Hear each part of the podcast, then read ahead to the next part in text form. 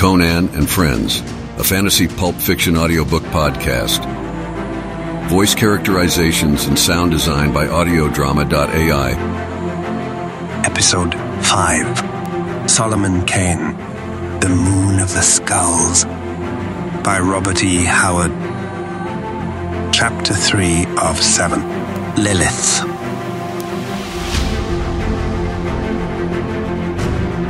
Lady of Mystery, what is thy history? Birik. A couch stood in the middle of the room, and on its silken surface lay a woman. A woman whose skin was white and whose reddish gold hair fell about her bare shoulders. She now sprang erect, fright flooding her fine gray eyes. Lips parted to utter a cry, which she has suddenly checked. You! she exclaimed. How did you? Solomon Kane closed the door behind him and came toward her, a rare smile on his dark face. You remember me, do you not, Marylin? The fear had already faded from her eyes even before he spoke, to be replaced by a look of incredible wonder and dazed bewilderment. Captain Kane, I cannot understand. It seemed no one would ever come. She drew a small hand wearily across her white brow, swaying suddenly. Kane caught her in his arms. She was only a girl, little more than a child, and laid her gently on the couch. There, chafing her wrists gently, he talked in a low, hurried monotone, keeping an eye on the door all the time. Which door, by the way? Seemed to be the only entrance or egress from the room. While he talked, he mechanically took in the chamber, noting that it was almost a duplicate of the outer room, as regards hangings and general furnishings. First, said he, before we go into any other matters, tell me, are you closely guarded? Very closely, sir, she murmured hopelessly. I know not how you came here, but we can never escape. Let me tell you swiftly how I came to be here, and mayhap you will be more hopeful when I tell you of the difficulties already overcome. Lie still now, Marylin and I will tell you how I came to seek an English Harris in the devil city of Nagari. I killed Sir John Taferal in a duel. As to the reason, tis neither here nor there, but slander and a black lie lay behind it. Ere he died, he confessed that he had committed a foul crime some years agone. You remember, of course, the affection cherished for you by your cousin, old Lord Hildred Taferal, Sir John's uncle. Sir John feared that the old lord dying without issue might leave the great Taferal estates to you. Years ago, you disappeared and Sir John spread the rumor that you had drowned. Yet when he lay dying with my rapier through his body, he gasped out that he had kidnapped you and sold you to a Barbary rover, whom he named a bloody pirate whose name has not been unknown on England's coasts aforetime. So I came seeking you and a long, weary trail it has been, stretching into long leagues and bitter years. First, I sailed the seas searching for Elgar, the Barbary corsair named by Sir John. I found him in the crash and roar of an ocean battle. He died. But even as he lay dying, he told me that he had sold you in turn to a merchant out of Stamboul. So, to the Levant, I went in there by chance, came upon a Greek sailor whom the Moors had crucified on the shore for piracy. I cut him down and asked him the question I asked all men if he had in his wanderings seen a captive English girl child with yellow curls. I learned that he had been one of the crew of the Stamboul merchants, and that she had, on her homeward voyage, been set upon by a Portuguese slaver and sunk. This renegade Greek and the child being among the few who were taken aboard the slaver. This slaver, then, cruising south for black ivory, had been ambushed in a small bay on the African west coast. And of your further fate, the Greek knew nothing, for he had escaped the general massacre, and taking to sea in an open boat, had been taken up by a ship of Genoese freebooters.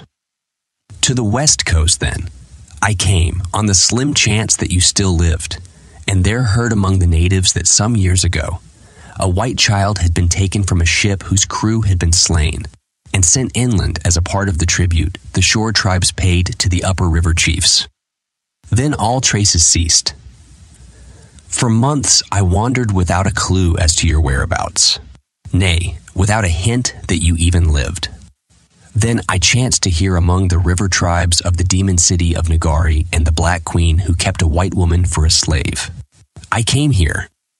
Kane's matter of fact tone, his unfurbished narration, gave no hint of the full meaning of that tale, of what lay behind those calm and measured words, the sea fights and the land fights, the years of privation and heartbreaking toil, the ceaseless danger, the everlasting wandering through hostile and unknown lands, the tedious and deadening labor of ferreting out the information he wished from ignorant, sullen, and unfriendly savages, black and white. I came here, said Kane simply. But what a world of courage and effort was symbolized by that phrase. A long red trail, black shadows and crimson shadows, weaving a devil's dance, marked by flashing swords and the smoke of battle by faltering words, falling like drops of blood from the lips of dying men. Not a consciously dramatic man, certainly, was Solomon Kane. He told his tale in the same manner in which he had overcome terrific obstacles coldly, briefly, and without heroics. You see, Marylin, he concluded gently, I have not come this far and done this much to now meet with defeat. Take heart, child. We will find a way out of this fearful place. Sir John took me on his saddle bow, the girl said dazedly, and speaking slowly as if her native language came strangely to her from years of unuse, as she framed in halting words an English evening of long ago. He carried me to the seashore where a galley's boat waited, filled with fierce men, dark and mustached, and having scimitars, and great rings to the fingers. The captain, a Muslim with a face like a hawk, took me, I weeping with fear, and bore me to his galley. Yet he was kind to me in his way. I being little more than a baby, and at last sold me to a Turkish merchant, as he told you. This merchant he met off the southern coast of France, after many days of sea travel. This man did not use me badly, yet I feared him, for he was a man of cruel countenance and made me understand that I was to be sold to a black sultan of the Moors. However, in the gates of Hercules, his ship was set upon by a Cadiz slaver, and things came about as you have said. The captain of the slaver believed me to be the child of some wealthy English family and intended holding me for ransom, but in a grim, darksome bay on the African coast. He perished with all his men, except the Greek you have mentioned and I was taken captive by a black chieftain. I was terribly afraid and thought he would slay me. But he did me no harm and sent me up country with an escort, who also bore much loot taken from the ship. This loot, together with myself, was, as you know, intended for a powerful king of the river peoples. But it never reached him, for a roving band of Nagari fell upon the beach warriors and slew them all. Then I was taken to the city, and have since remained, slave to Queen Nakari. How I have lived through all those terrible scenes of battle and cruelty and murder, I know not. A providence has watched over you, child, said Kane. The power which doth care for weak women and helpless children, which led me to you in spite of all hindrances, and which shall yet lead us forth from this place, God willing. My people, she exclaimed suddenly, like one awaking from a dream. What of them, all in good health and fortune, child, save that they have sorrowed for you through the long years? Nay, old Sir Hildred hath the gout, and doth so swear thereat, that I fear for his soul at times. Yet methinks that the sight of you, little Marylin, would mend him. Still, Captain Kane, said the girl, I cannot understand why you came alone. Your brothers would have come with me, child, but it was not sure that you lived, and I was loth that any other Taferal should die in a land far from good English soil. I rid the country of an evil Taferal. 'Twas but just I should restore in his place a good Taferal. If so be she still lived. I and I alone. This explanation Kane himself believed. He never sought to analyze his motives, and he never wavered once his mind was made up. Though he always acted on impulse, he firmly believed that all his actions were governed by cold and logical reasonings. He was a man born out of his time, a strange blending of Puritan and Cavalier, with a touch of the ancient philosopher and more than a touch of the pagan, though the last assertion would have shocked him unspeakably. An atavist of the days of blind chivalry he was, a knight errant in the somber clothes of a fanatic. A hunger in his soul drove him on and on, an urge to right all wrongs, protect all weaker things, avenge all crimes against right and justice. Wayward and restless as the wind, he was consistent in only one respect. He was true to his ideals of justice and right. Such was Solomon Kane. Marylin, he now said kindly, taking her small hands in his sword calloused fingers. Methinks you have changed greatly in the years. You were a rosy and chubby little maid when I used to dandle you on my knee in old England. Now you seem drawn and pale of face, though you are beautiful as the nymphs of the heathen books. There are haunting ghosts in your eyes, child. Do they misuse you here? She lay back on the couch, and the blood drained slowly from her already pallid features until she was deathly white. Kane bent over her, startled. Her voice came in a whisper Ask me not. There are deeds better hidden in the darkness of night and forgetfulness. There are sights which blast the eyes and leave their burning mark forever on the brain. The walls of ancient cities wrecked not of by men have looked upon scenes not to be spoken of, even in whispers. Her eyes closed wearily, and Kane's troubled, somber eyes unconsciously traced the thin blue lines of her veins, prominent against the unnatural whiteness of her skin. Here's some demoniacal thing, he muttered. A mystery, I, murmured the girl. A mystery that was old when Egypt was young, and nameless evil, more ancient than dark Babylon, that spawned in terrible black cities when the world was young and strange. Kane frowned, troubled. At the girl's strange words, he felt an eerie crawling fear at the back of his brain, as if dim racial memories stirred in the eon deep gulfs, conjuring up grim, chaotic visions, elusive and nightmarish. Suddenly, Marylin sat erect, her eyes flaring wide with fright. Kane heard a door open somewhere. Nakari, whispered the girl urgently. Swift. She must not find you here. Hide quickly. And, as Kane turned, keep silent, whatever may chance. She lay back on the couch, feigning slumber as Kane crossed the room and concealed himself behind some tapestries, which, hanging upon the wall, hid a niche that might have once held a statue of some sort. He had scarcely done so when the single door of the room opened, and a strange barbaric figure stood framed in it. Nakari, Queen of Nagari, had come to her slave. The black woman was clad as she had been when he had seen her on the throne, and the colored armlets and anklets clanked as she closed the door behind her and came into the room. She moved with the easy sinuousness of a she leopard, and in spite of himself, the watcher was struck with admiration for her lithe beauty. Yet at the same time, a shudder of repulsion shook him, for her eyes gleamed with vibrant and magnetic evil, older than the world, Lilith, thought Kane. She is beautiful and terrible as purgatory.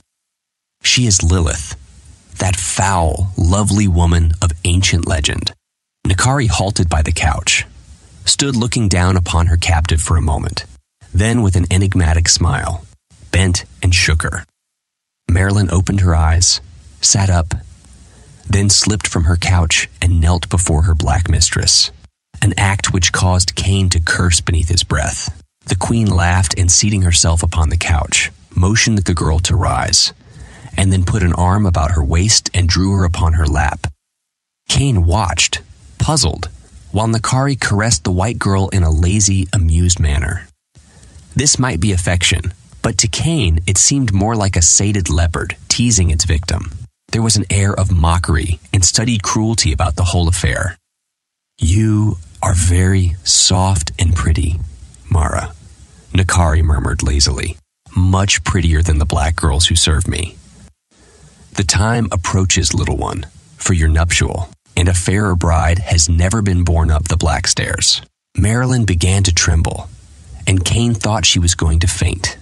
Nakari's eyes gleamed strangely beneath her long lash drooping lids, and her full red lips curved in a faint, tantalizing smile.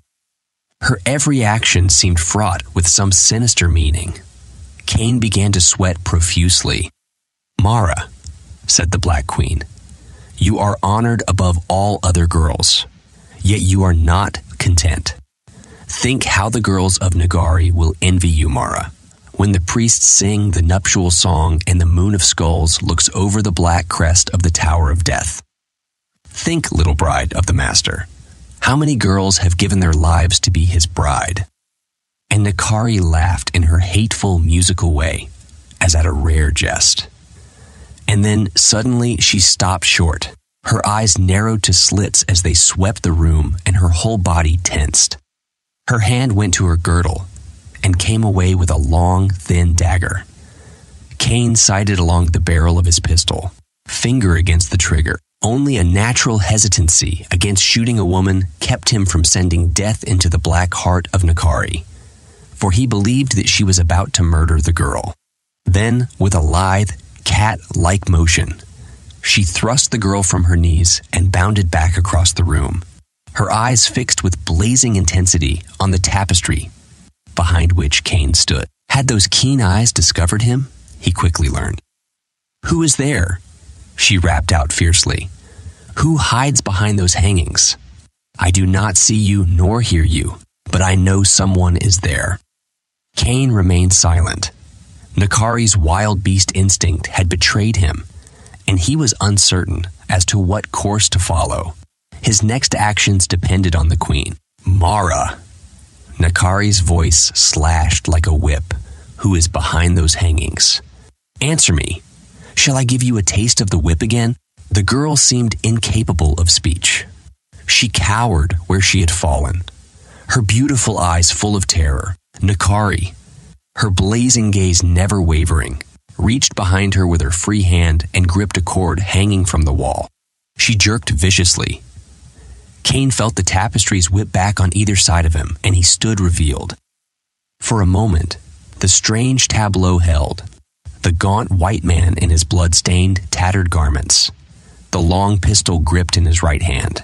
Across the room, the Black Queen in her savage finery, one arm still lifted to the cord, the other hand holding the dagger in front of her. The white girl, cowering on the floor. Then Kane spoke. Keep silent, Nakari, or you die. The queen seemed numbed and struck speechless by the sudden apparition. Kane stepped from among the tapestries and slowly approached her. You! She found her voice at last. You must be he of whom the guardsman spake. There are not two other white men in Nagari. They said you fell to your death. How then? Silence. Kane's voice cut in harshly on her amazed babblings. He knew that the pistol meant nothing to her, but she sensed the threat of the long blade in his left hand. Marylin, still unconsciously speaking in the river tribe's language, take cords from the hangings and bind her. He was about the middle of the chamber now. Nakari's face had lost much of its helpless bewilderment, and into her blazing eyes stole a crafty gleam she deliberately let her dagger fall as in token of surrender. Then suddenly her hand shot high above her head and gripped another thick cord. Kane heard Marylin scream, but before he could take another step, before he could pull the trigger or even think, the floor fell beneath his feet, and he shot down into abysmal blackness. He did not fall far, and he landed on his feet. But the force of the fall sent him to his knees, and even as he went down, Sensing a presence in the darkness beside him, something crashed against his skull, and he dropped into a yet blacker abyss of unconsciousness. Chapter 4 of 7 Dreams of Empire. For Rome was given to rule the world and gat of it, little joy. But we, we shall enjoy the world, the whole huge world a toy. Chesterton. Slowly, Kane drifted back from the dim realms where the unseen assailant's bludgeon had hurled him.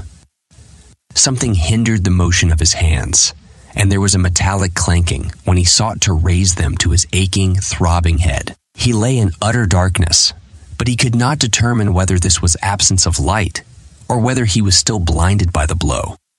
He dazedly collected his scattered faculties and realized that he was lying on a damp stone floor, shackled by wrist and ankle with heavy iron chains, which were rough and rusty to the touch. How long he lay there, he never knew. The silence was broken only by the drumming pulse in his own aching head and the scamper and chattering of rats. At last, a red glow sprang up in the darkness and grew before his eyes. Framed in the grisly radiance rose the sinister and sardonic face of Nakari. Kane shook his head, striving to rid himself of the illusion. But the light grew, and as his eyes accustomed themselves to it, he saw that it emanated from a torch borne in the hand of the queen. In the illumination, he now saw that he lay in a small, dank cell, whose walls, ceiling, and floor were of stone. The heavy chains which held him captive were made fast to metal rings.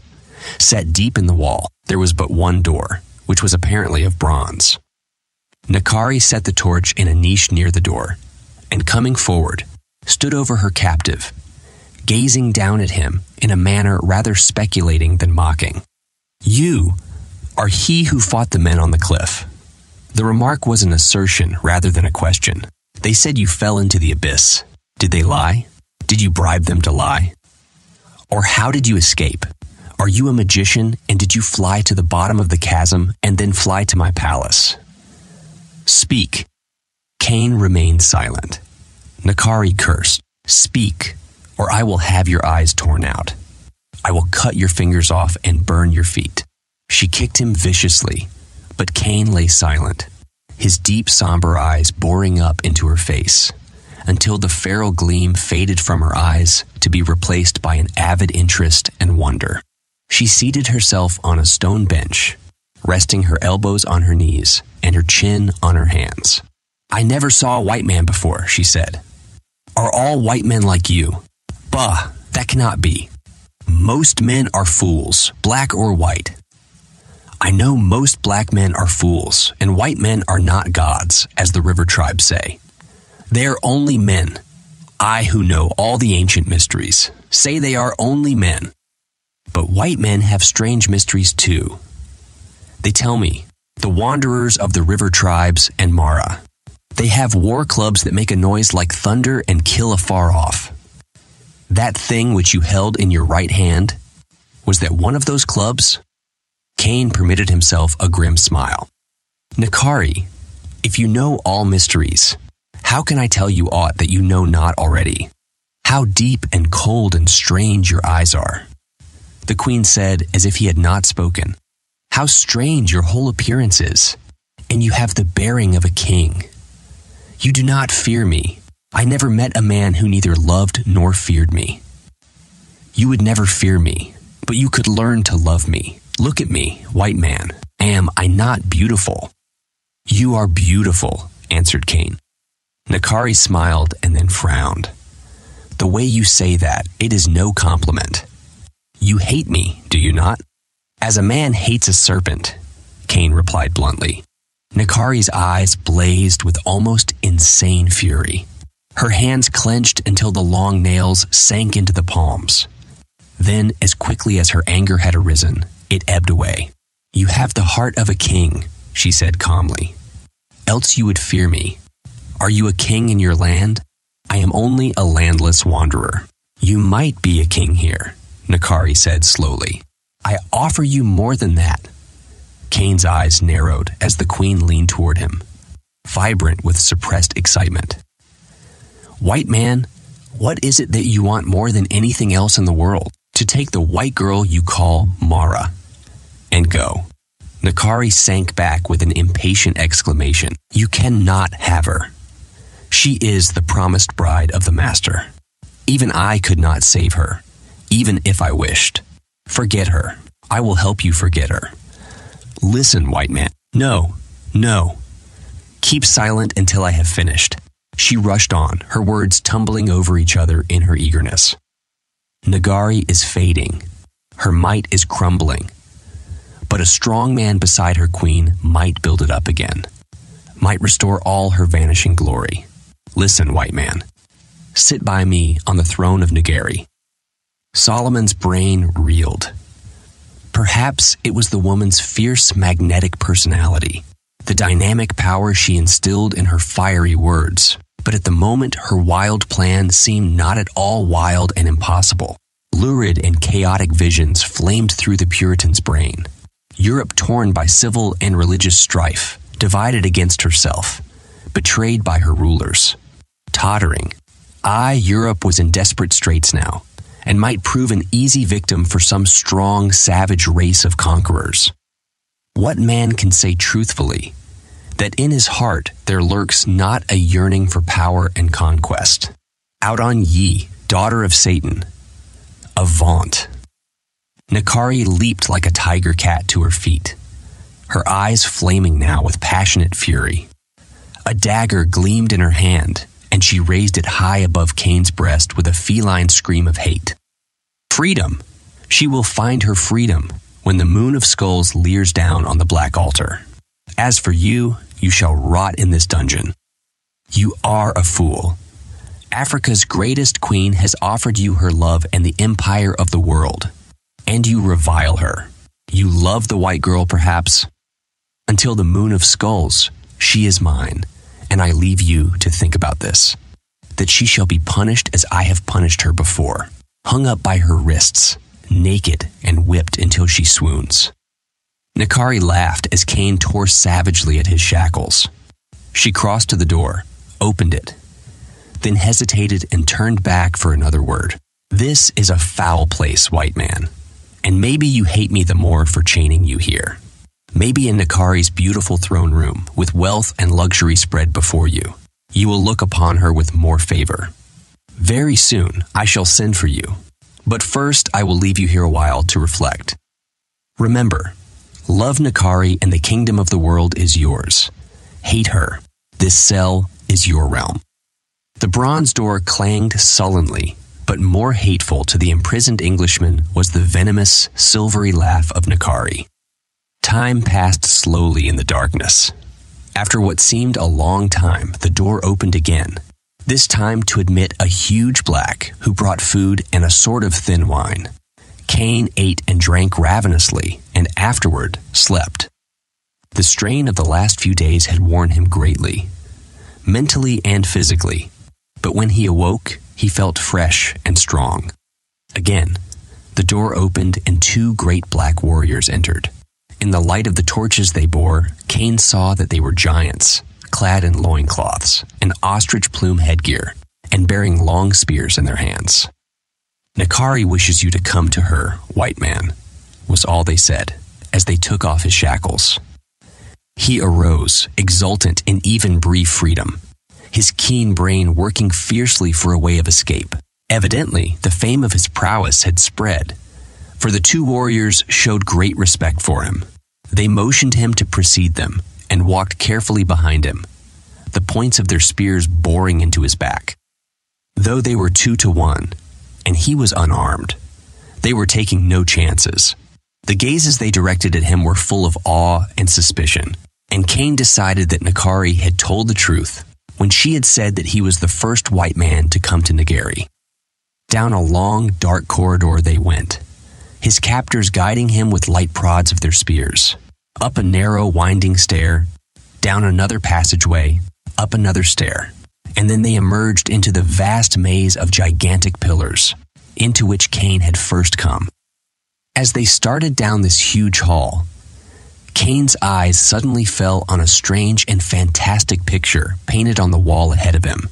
His heart gave a sudden leap as he recognized it. It was some distance in front of him, and he edged imperceptibly toward the wall until he and his guards were walking along very close to it.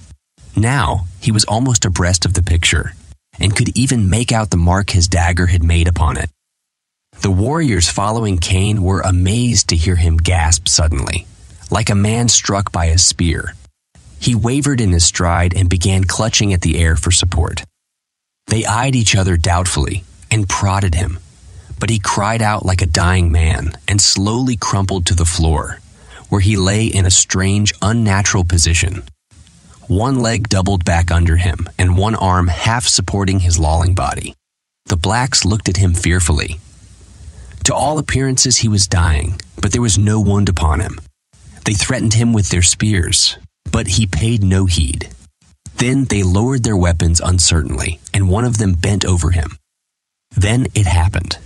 The instant the black stooped forward, Kane came up like a steel spring released. His right fist following his motion curved up from his hip in a whistling half circle and crashed against the black giant's jaw delivered with all the power of arm and shoulder, propelled by the upthrust of the powerful legs as Kane straightened. The blow was like that of a slung shot. The Negro slumped to the floor, unconscious before his knees gave way. The other warrior plunged forward with a bellow. But even as his victim fell, Kane twisted aside, and his frantic hand found the secret spring in the painting and pressed. All happened in the breath of a second. Quick as the warrior was, Kane was quicker, for he moved with the dynamic speed of a famished wolf. For an instant, the falling body of the senseless black hindered the other warrior's thrust, and in that instant, Kane felt the hidden door give way. From the corner of his eye, he saw a long gleam of steel shooting for his heart. He twisted about and hurled himself against the door, vanishing through it, even as the stabbing spear slit the skin on his shoulder to the dazed and bewildered warrior who stood with weapon upraised for another thrust.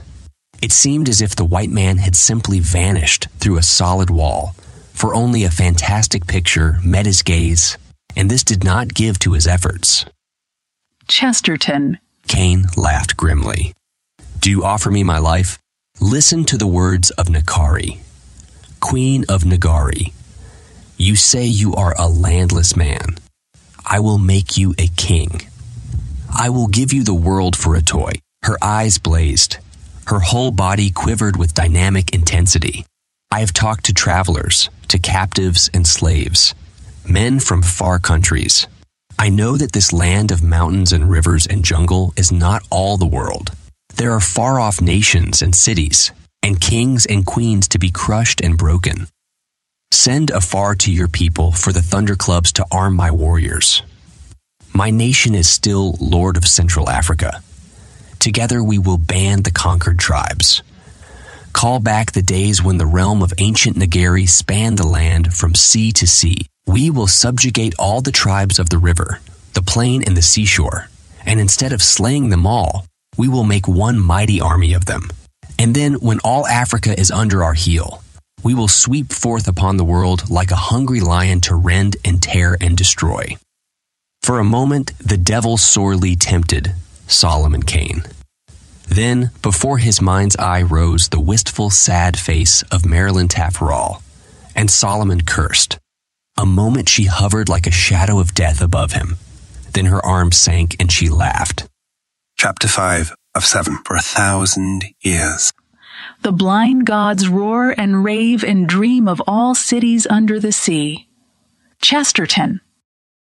Kane slammed the hidden door shut behind him, jammed down the spring, and for a moment leaned against it.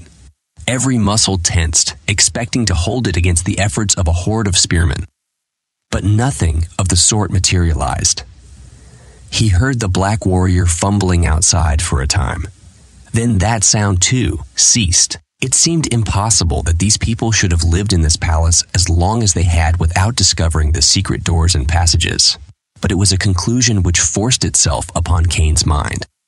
At last, he decided that he was safe from pursuit, for the time being, and turning, started down the long, narrow corridor with its eon old dust and its dim gray light. He felt baffled and furious. Though he was free from Nakari's shackles, he had no idea how long he had been in the palace. It seemed ages.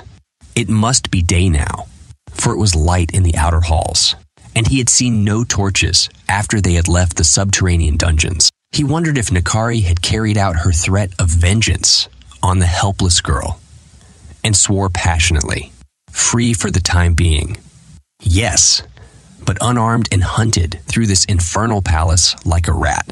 How could he aid either himself or Marylin? But his confidence never faltered. He was in the right, and some way would present itself. Suddenly, a narrow stairway branched off the main passageway, and up this he went, the light growing stronger and stronger until he stood in the full glare of the African sunlight. The stair terminated in a sort of small landing, directly in front of which was a tiny window, heavily barred. Through this, he saw the blue sky, tinted gold with the blazing sunlight. The sight was like wine to him, and he drew in deep breaths of fresh, untainted air, breathing deep as if to rid his lungs of the aura of dust and decayed grandeur through which he had been passing. He was looking out over a weird and bizarre landscape. Far to the right and the left loomed up great black crags, and beneath them there reared castles and towers of stone, of strange architecture. It was as if giants from some other planet had thrown them up in a wild and chaotic debauch of creation. These buildings were backed solidly against the cliffs, and Kane knew that Nakari's palace also must be built into the wall of the crag behind it. He seemed to be in the front of that palace in a sort of minaret built on the outer wall. But there was only one window in it, and his view was limited.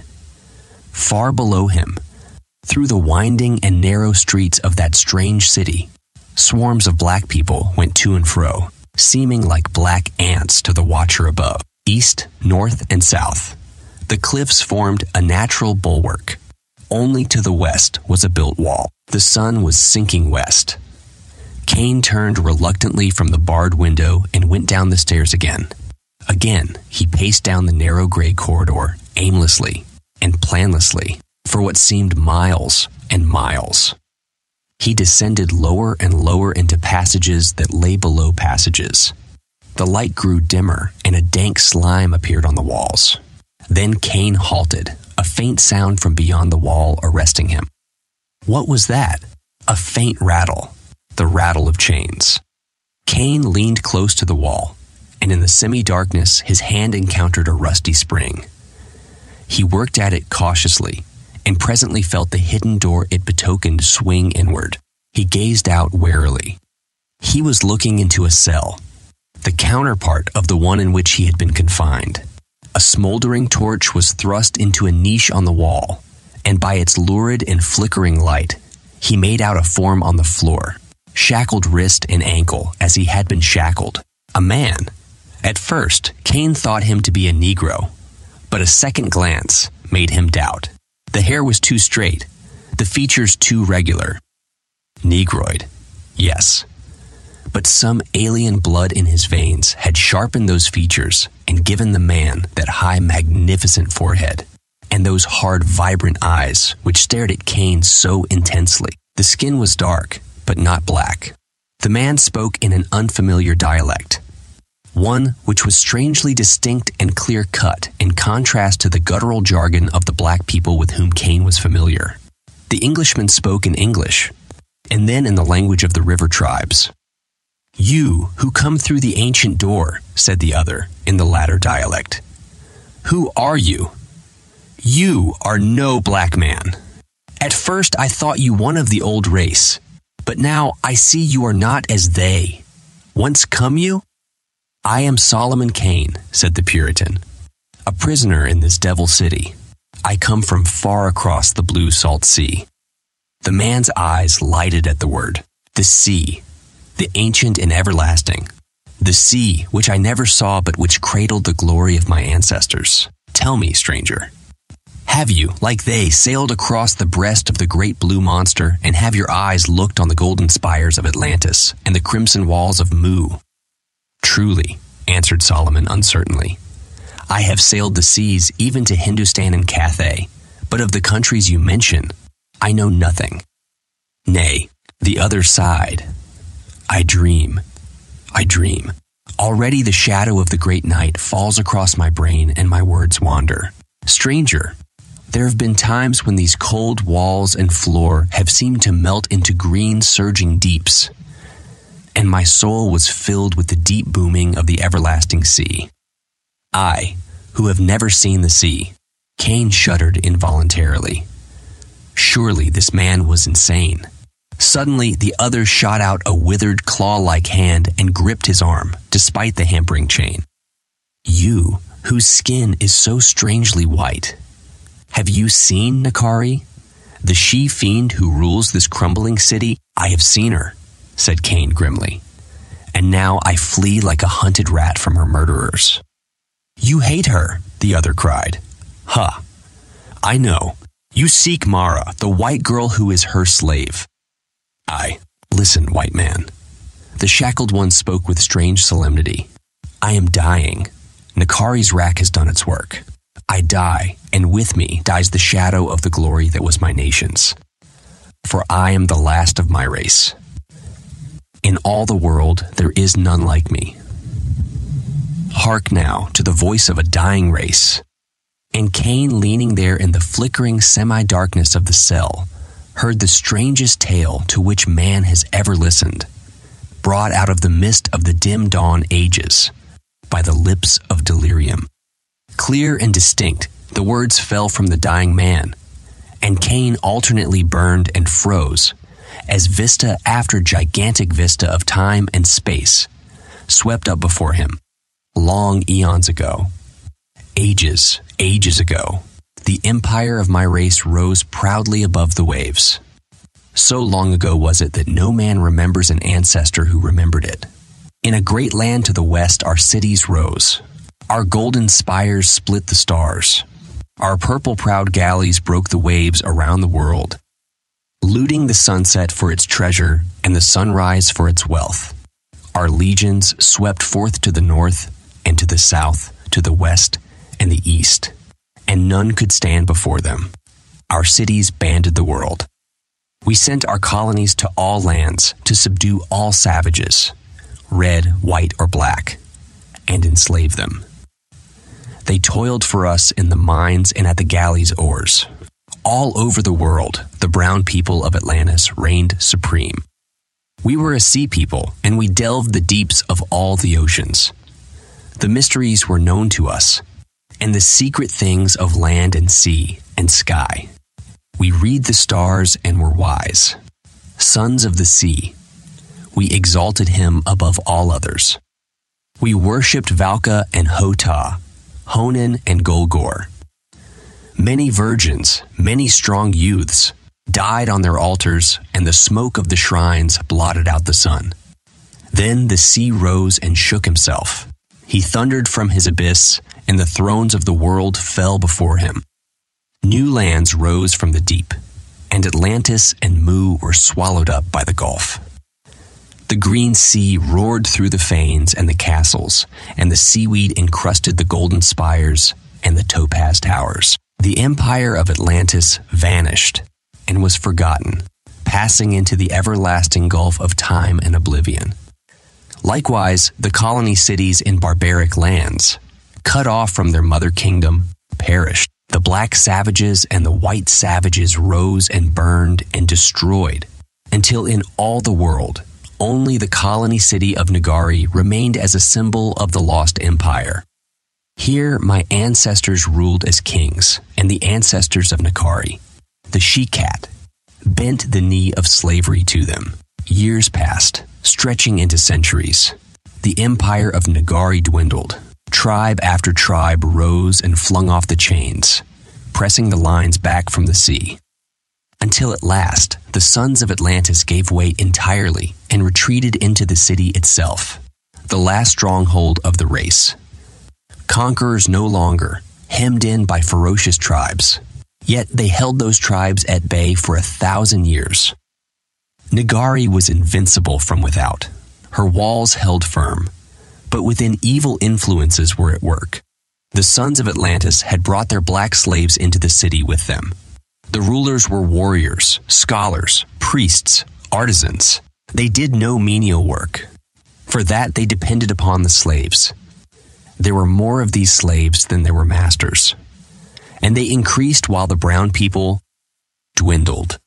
They mixed with each other more and more as the race degenerated until at last only the priestcraft was free of the taint of black blood. Rulers sat on the throne of Nagari, who were nearly pure Negro, and these allowed more and more wild tribesmen to enter the city in the guise of servants, mercenaries, and friends. Then came a day when these fierce slaves revolted and slew all who bore a trace of brown blood, except the priests and their families. These they imprisoned as fetish people. For a thousand years, black men have ruled in Nagari, their kings guided by the captive brown priests, who, though prisoners, were yet the masters of kings. Kane listened enthralled. To his imaginative mind, the tale burned and lived with strange fire from cosmic time and space. After all the sons of Atlantis, save the priests, were dead, there rose a great black king on the defiled throne of ancient Nagari. He was a tiger, and his warriors were like leopards. They called themselves Nagari, ravishing even the name of their former masters, and none could stand before them. They swept the land from sea to sea, and the smoke of destruction put out the stars. The great river ran red, and the black lords of Nagari strode above the corpses of their black foes. Then the great king died, and the black empire crumbled, even as the brown kingdom of Nagari had crumbled. They were skilled in war. The dead sons of Atlantis, their masters, had trained them in the ways of battle, and against the wild tribesmen they were invincible. But only the ways of war had they learned, and the empire was torn with civil strife. Murder and intrigue stalked red handed through the palaces and the streets, and the boundaries of the empire dwindled and dwindled. All the while, black kings with red, frenzied brains sat on the throne and behind the curtains. Unseen but greatly feared, the brown priests guided the nation, holding it together, keeping it from absolute destruction. Prisoners in the city were we, for there was nowhere else in the world to go. But we moved like ghosts through the secret passages in the walls and under the earth, spying on intrigue and doing secret magic we upheld the cause of the royal family, the descendants of that tiger like king of long ago, against all plotting chiefs, and grim are the tales which these silent walls could tell. For these black people are not as other Negroes. A latent insanity lurks in the brains of everyone. They have tasted so deeply and so long of slaughter and victory that they are as human leopards, forever thirsting for blood on their myriad wretched slaves. They have sated all lusts and desires until they have become foul and terrible beasts, forever seeking some new sensation, forever quenching their fearful thirsts in blood. Like a lion, have they lurked in these crags for a thousand years, to rush forth and ravage the jungle and river people, enslaving and destroying. They are still invincible from without, though their possessions have dwindled to the very walls of the city and their former great conquests and invasions have dwindled to raids for slaves. But as they faded, so too faded their masters, the brown priests. One by one, they died until only I remained. In the last century, they too mixed with their rulers and slaves.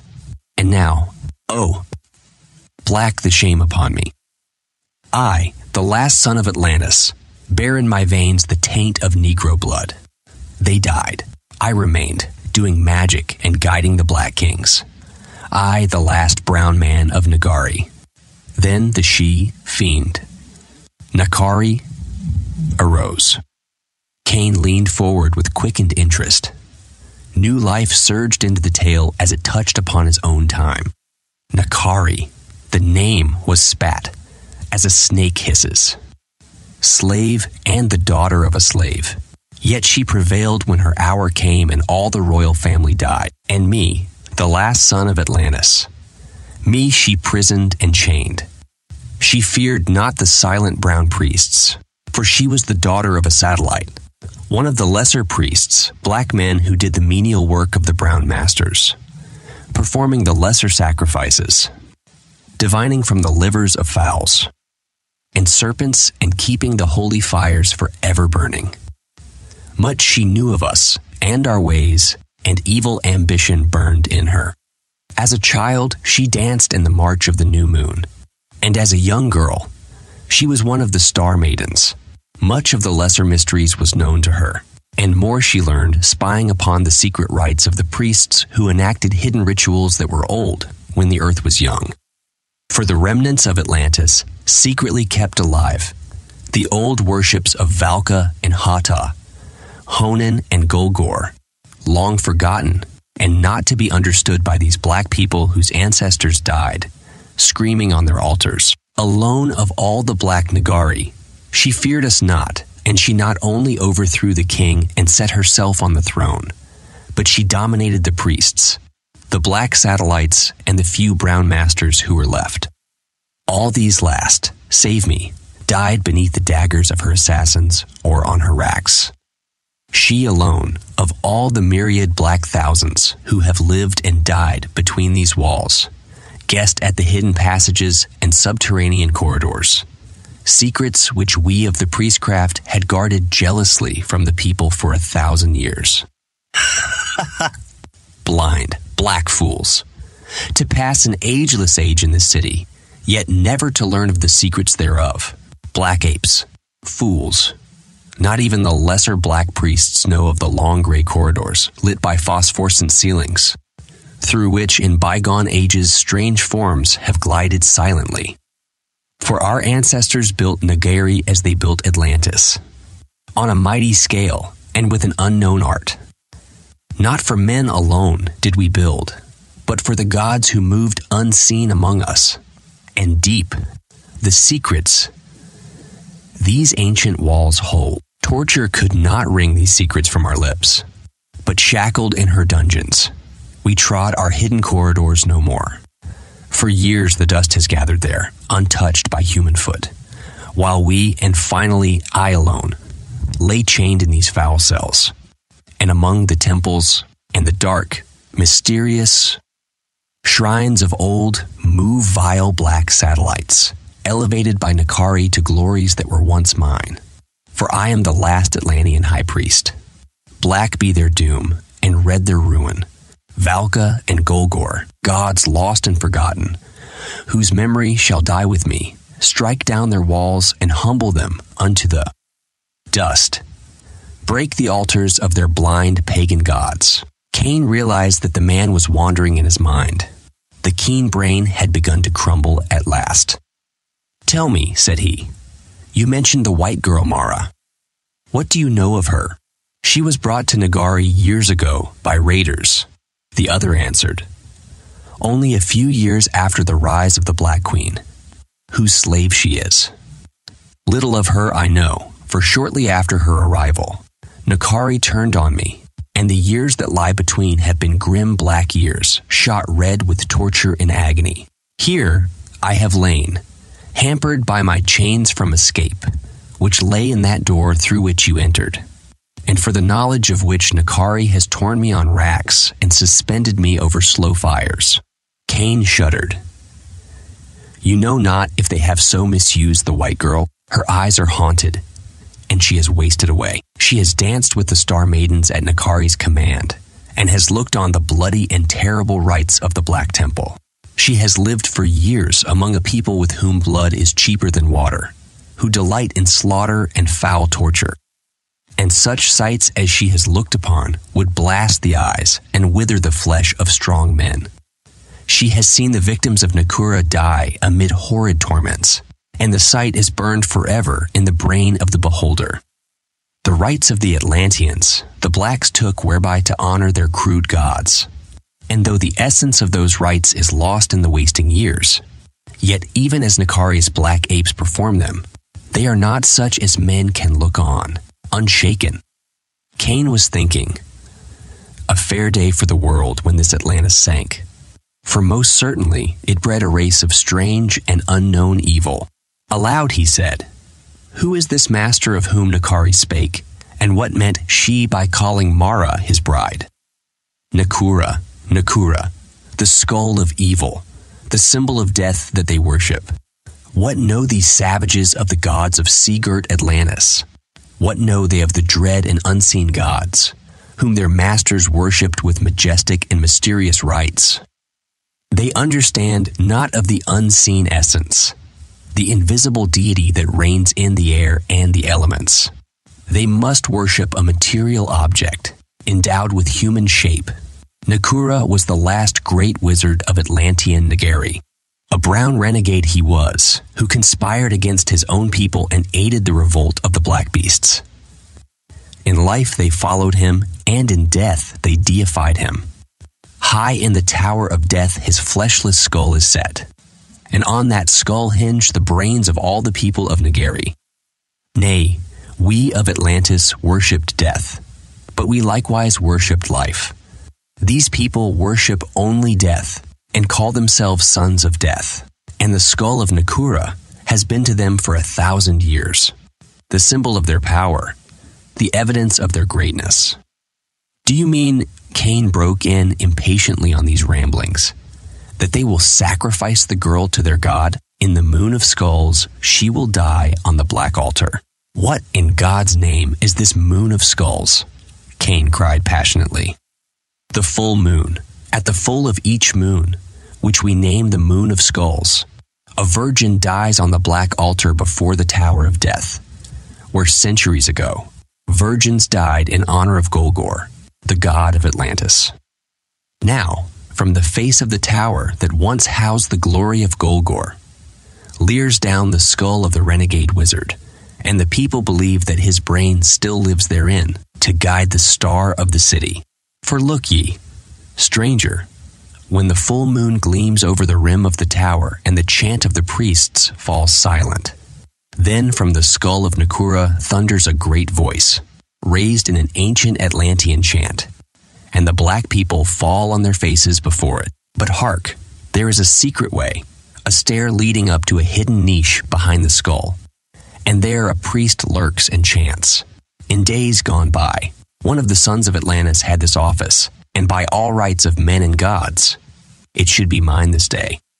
For though we sons of Atlantis worshipped our ancient gods in secret, the black people would have none of them, and to hold our power, we were devotees to their foul gods, and we sang and sacrificed to him whose memory we cursed.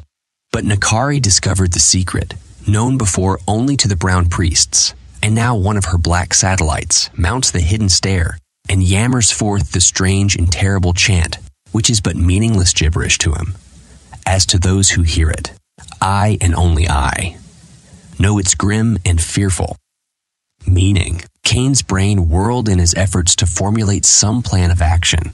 For the first time during the whole search for the girl, he felt himself against a blank wall. This palace was a labyrinth, a maze in which he could decide no direction. The corridors seemed to run without plan or purpose. And how could he find Marylin, prisoned as she doubtless was in one of the myriad chambers or cells? Or had she already passed over the borderline of life? Or succumbed to the brutal torture lust of Nakari eyes, of Nakari? He scarcely heard the ravings and mutterings of the dying man. Stranger, do you indeed live, or are you but one of the ghosts which have haunted me of late, stealing through the darkness of my cell? Nay, you are flesh and blood, but you are a white savage, as Nakari's race are black savages. Eons ago, when your ancestors were defending their caves against the tiger and the mammoth with crude spears of flint, the gold spires of my people split the stars. They are gone and forgotten, and the world is a waste of barbarians, white and black. Let me, too, pass as a dream that is forgotten in the mists of the ages. Kane rose and paced the cell.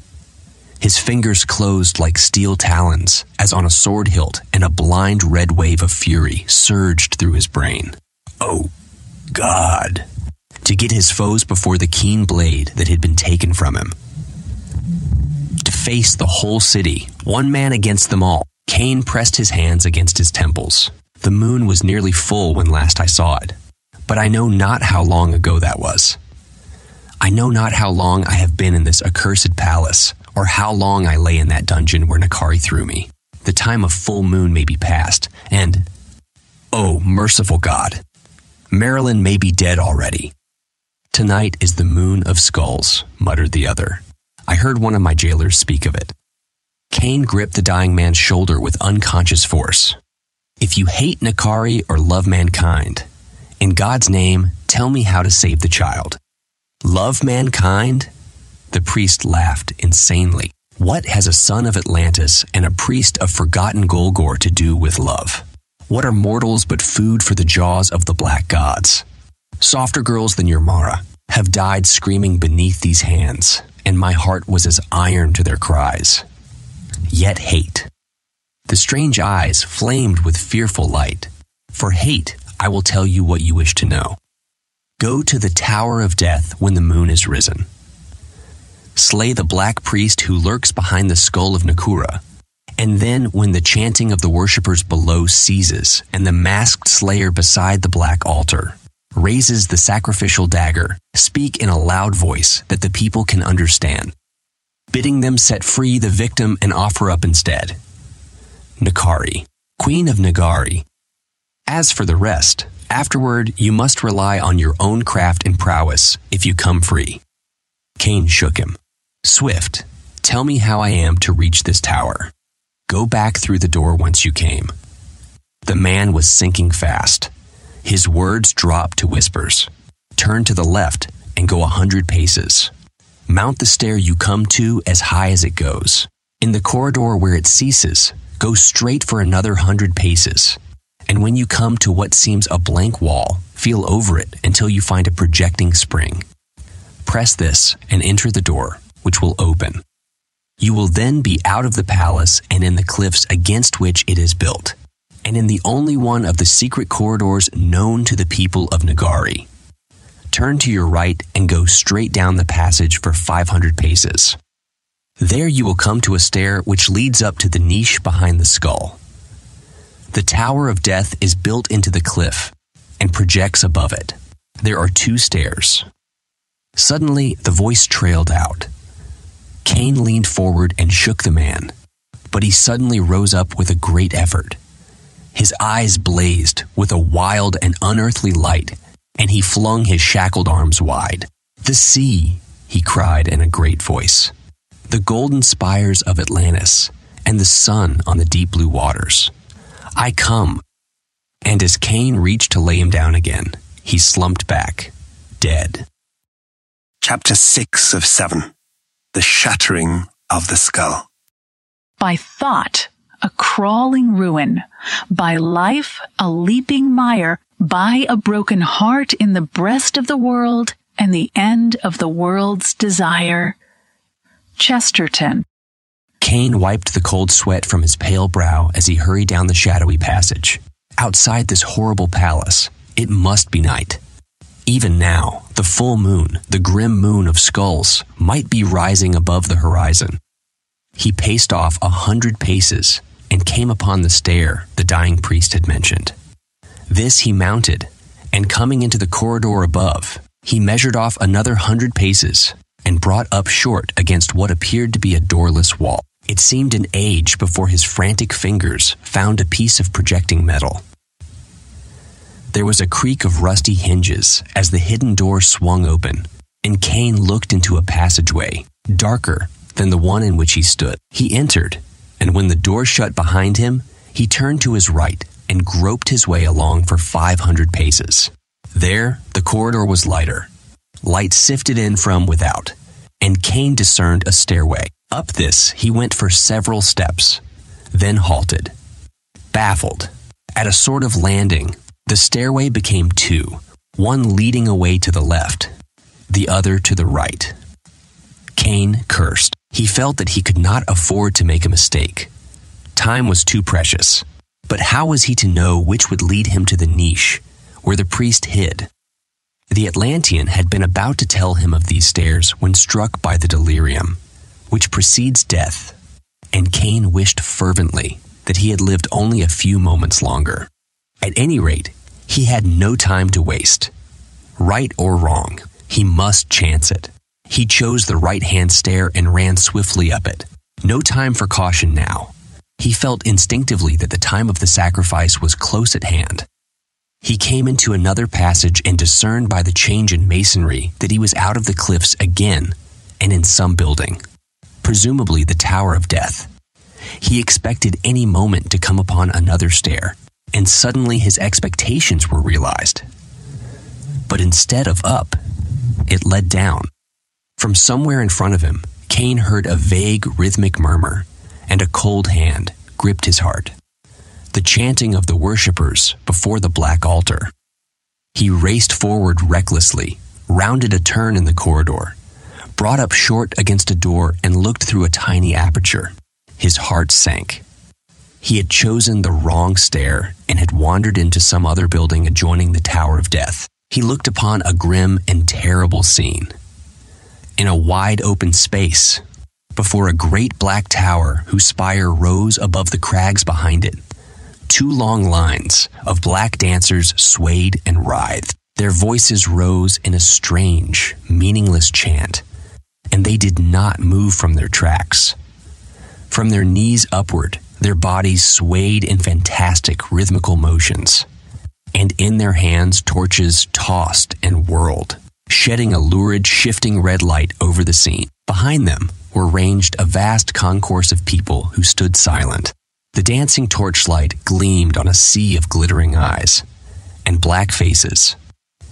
In front of the dancers rose the Tower of Death, gigantically tall, black and horrific. No door or window opened in its face, but high on the wall, in a sort of ornamented frame, there leered a grim symbol of death and decay the skull of Nakura. A faint, eerie glow surrounded it lit somehow from within the tower, Kane knew, and wondered by what strange art the priests had kept the skull from decay and dissolution so long. But it was neither the skull nor the tower, which gripped the Puritan's horrified gaze and held it. Between the converging lines of yelling, swaying worshippers, there rose a great black altar. On this altar lay a slim white shape. Marylin, the word burst from Kane's lips in a great sob. For a moment he stood frozen, helpless, struck blind. No time now to retrace his steps and find the niche where the skull priest lurked. Even now, a faint glow was apparent behind the spire of the tower, etching that spire blackly against the sky. The moon had risen. The chant of the dancers soared up to a frenzy of sound, and from the silent watchers behind them, began a sinister, low rumble of drums. To Kane's dazed mind, it seemed that he looked on some red debauch of a lower hell. What ghastly worship of past eons did these perverted and degenerate rites symbolize? Kane knew that these black people aped the rituals of their former masters in their crude way, and even in his despair, he found time to shudder at the thought of what those original rites must have been. Now a fearful shape rose up beside the altar where lay the silent girl. A tall black man, entirely naked, save for a hideous painted mask on his face and a great headdress of waving plumes. The drone of the chant sank low for an instant, then rose up again to wilder heights. Was it the vibrations of their song that made the floor quiver beneath Kane's feet? Kane, with shaking fingers, began to unbar the door not to do now, but to rush out barehanded and die beside the girl he could not save. Then his gaze was blocked by a giant form which shouldered in front of the door. A huge black man, a chief by his bearing and apparel, leaned idly against the wall as he watched the proceedings. Kane's heart gave a great leap. This was too good to be true. Thrust in the black man's girdle was the pistol he himself had carried. He knew that his weapons must have been divided among his captors. This pistol meant nothing to the chief, but he must have been taken by its strange shape and was carrying it as savages will wear useless trinkets. Or perhaps he thought it a sort of war club. At any rate, there it was. And again, floor and building seemed to tremble. Kane pulled the door silently inward and crouched in the shadows behind his victim like a great brooding tiger. His brain worked swiftly and formulated his plan of action. There was a dagger in the girdle beside the pistol. The black man's back was turned squarely to him, and he must strike from the left to reach the heart and silence him quickly. All this passed through Solomon's brain in a flash as he crouched. The black man was not aware of his foe's presence until Kane's lean right hand shot across his shoulder and clamped on his mouth, jerking him backward. At the same instant, the Puritan's left hand tore the dagger from the girdle and with one desperate plunge sank the keen blade home. The black crumpled without a sound, and in an instant, Kane's pistol was in its owner's hand. A second's investigation showed that it was still loaded, and the flint still in place. No one had seen the swift murder. Those few who stood near the doorway were all facing the black altar, enwrapped in the drama which was there unfolding. As Kane stepped across the corpse, the chanting of the dancers ceased abruptly. In the instant of silence which followed, Kane heard, above the pounding of his own pulse, the night wind rustled the death like plumes of the mask horror beside the altar. A rim of the moon glowed above the spire. Then, from high up on the face of the Tower of Death, a deep voice boomed out in a strange chant. Mayhap the black priest who spoke behind the skull knew not what his words meant, but Kane believed that he at least mimicked the very intonation of those long dead brown acolytes. Deep, mystic, resonant, the voice sounded out like the endless flowing of long tides on the broad white beaches. The masked one beside the altar drew himself up to his great height and raised a long, glimmering blade. Kane recognized his own sword, even as he leveled his pistol and fired, not at the masked priest, but full at the skull, which gleamed in the face of the tower. For in one blinding flash of intuition, he remembered the dying Atlantean's words their brains hinge on the skull of Nakura. Simultaneously with the crack of the pistol came a shattering crash. The dry skull flew into a thousand pieces and vanished, and behind it, the chant broke off short in a death shriek. The rapier fell from the hand of the masked priest, and many of the dancers crumpled to the earth. The others halting short, spellbound. Through the deathly silence, which reigned for an instant, Kane rushed toward the altar. Then all hell broke loose. A babble of bestial screams rose to the shuddering stars. For centuries, only their faith in the dead Nakura had held together the blood drenched brains of the Black Negari. Now their symbol had vanished, had been blasted into nothing before their eyes. It was to them as if the skies had split, the moon fallen, and the world ended. All the red visions, which lurked at the backs of their corroded brains, leaped into fearful life. All the latent insanity, which was their heritage, rose to claim its own. And Kane looked upon a whole nation, turned to bellowing maniacs. Screaming and roaring, they turned on each other, men and women, tearing with frenzied fingernails, stabbing with spears and daggers, beating each other with the flaming torches, while over all rose the roar of frantic human beasts. With clubbed pistol, Kane battered his way through the surging, writhing ocean of flesh to the foot of the altar stairs. Nails raked him, knives slashed at him, torches scorched his garments, but he paid no heed. Then, as he reached the altar, a terrible figure broke from the struggling mass and charged him. Nakari, queen of Negari, crazed as any of her subjects, rushed upon the white man with dagger bared and eyes horribly aflame.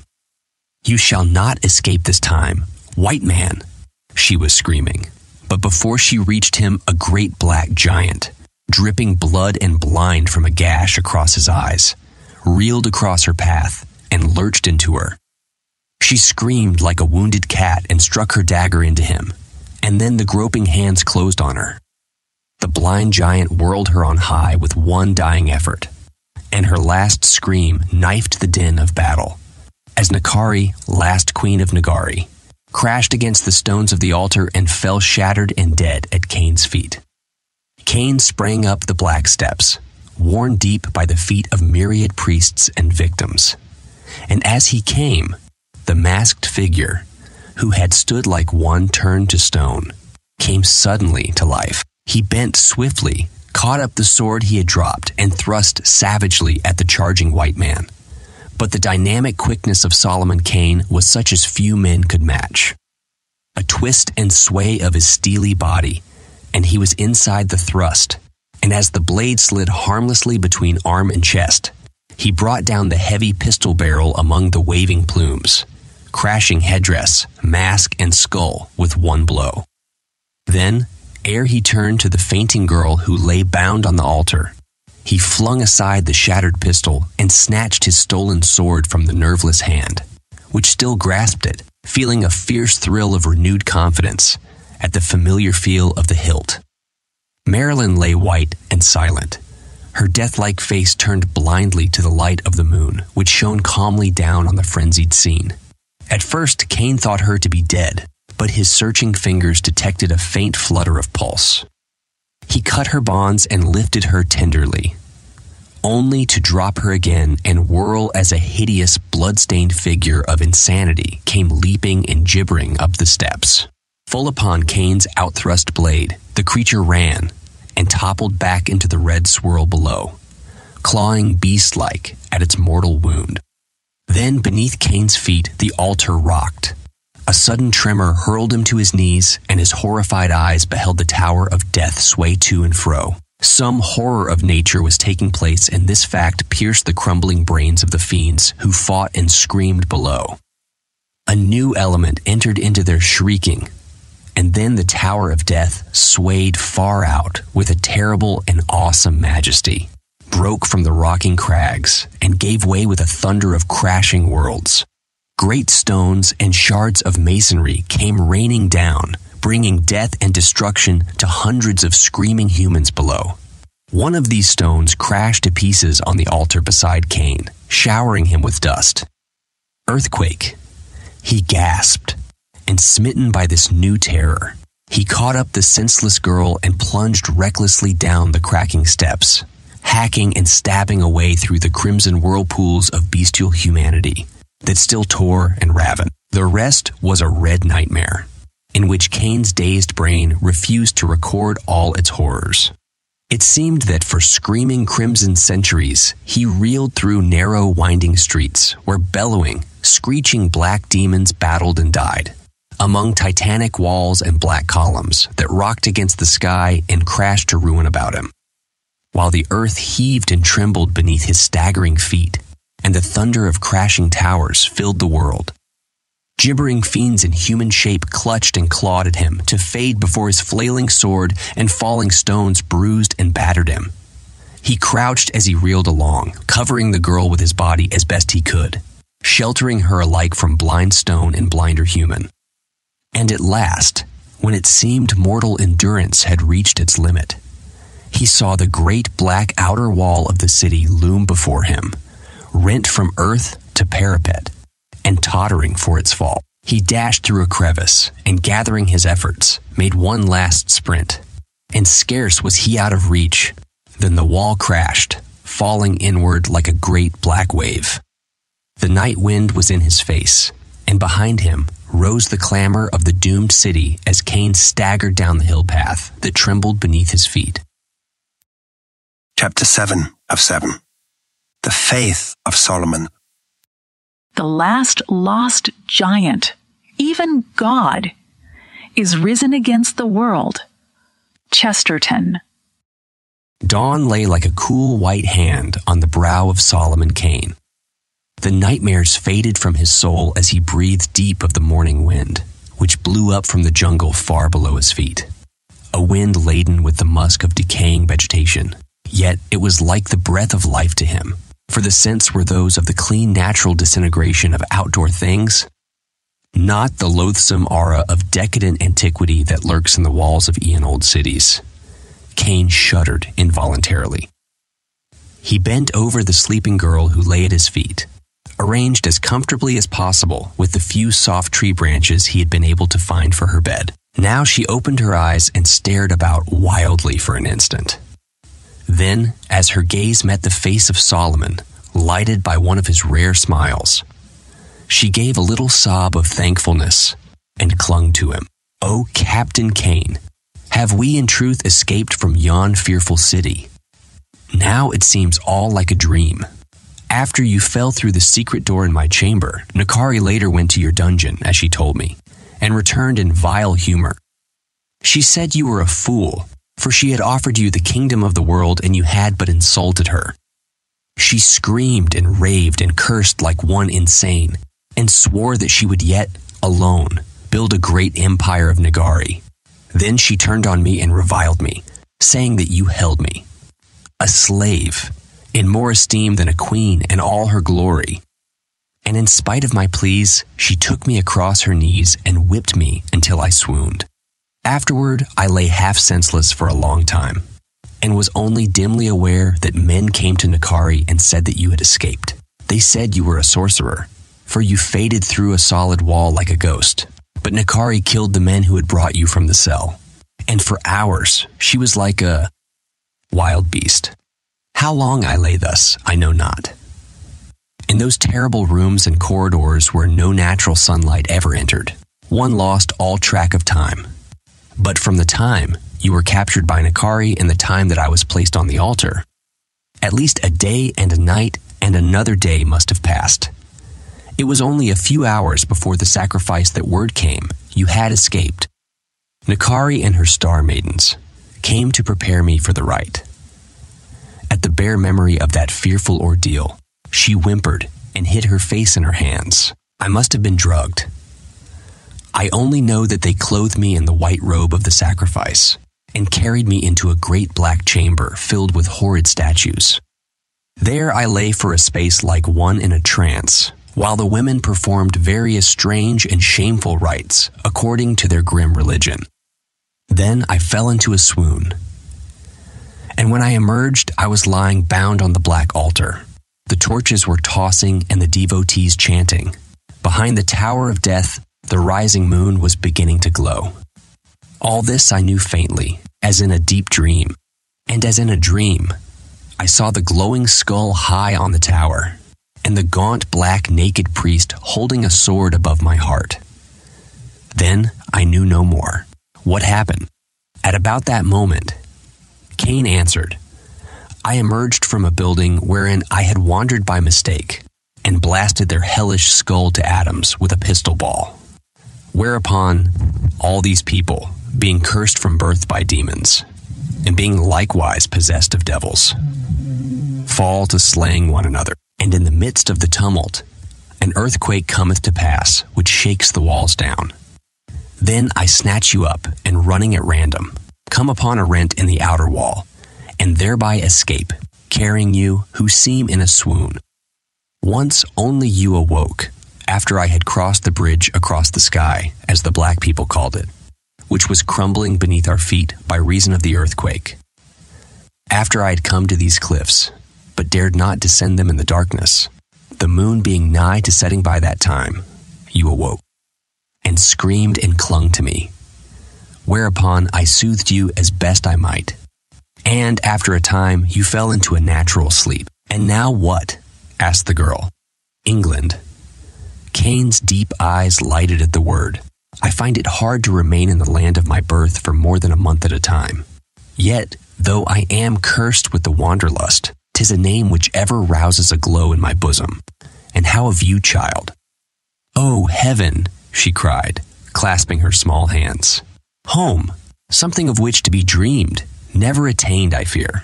O Captain Kane, how shall we gain through all the vast leagues of jungle which lie between this place and the coast? Marylin, said Kane gently, stroking her curly hair, methinks you lack somewhat in faith, both in Providence and in me. Nay, alone, I am a weak creature, having no strength or might in me. Yet in times past hath God made me a great vessel of wrath and a sword of deliverance, and I trust shall do so again. Look, you, little Marylin. In the last few hours, as it were, we have seen the passing of an evil race and the fall of a foul black empire. Men died by thousands about us, and the earth rose beneath our feet, hurling down towers that broke the heaven. Yea, death fell about us in a red rain. Yet we escaped unscathed. Therein is more than the hand of man. Nay, a power, the mightiest power, that which guided me across the world straight to that demon city, which led me to your chamber, which aided me to escape again and led me to the one man in all the city who would give the information I must have. The strange, evil priest of an elder race who lay dying in a subterranean cell, and which guided me to the outer wall as I ran blindly and at random.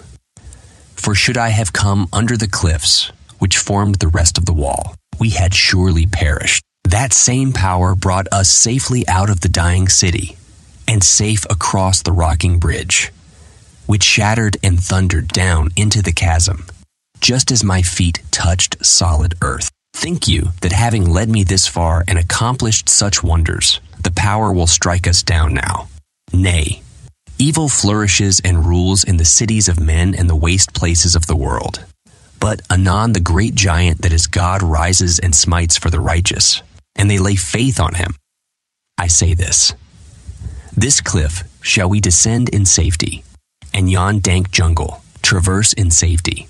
And it is assured that in old Devon, your people shall clasp you again to their bosom, as that you stand here. And now, for the first time, Marylin smiled with the quick eagerness of a normal young girl, and Kane sighed in relief. Already the ghosts were fading from her haunted eyes, and Kane looked to the day when her horrible experiences should be as a dimming dream.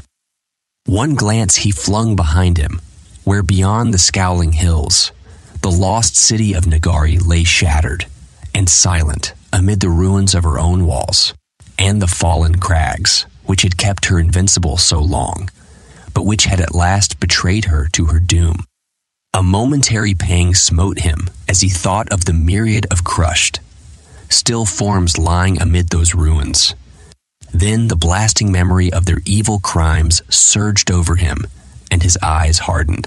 And it shall come to pass that he who fleeth from the noise of the fear shall fall into the pit, and he that cometh up out of the midst of the pit shall be taken in the snare.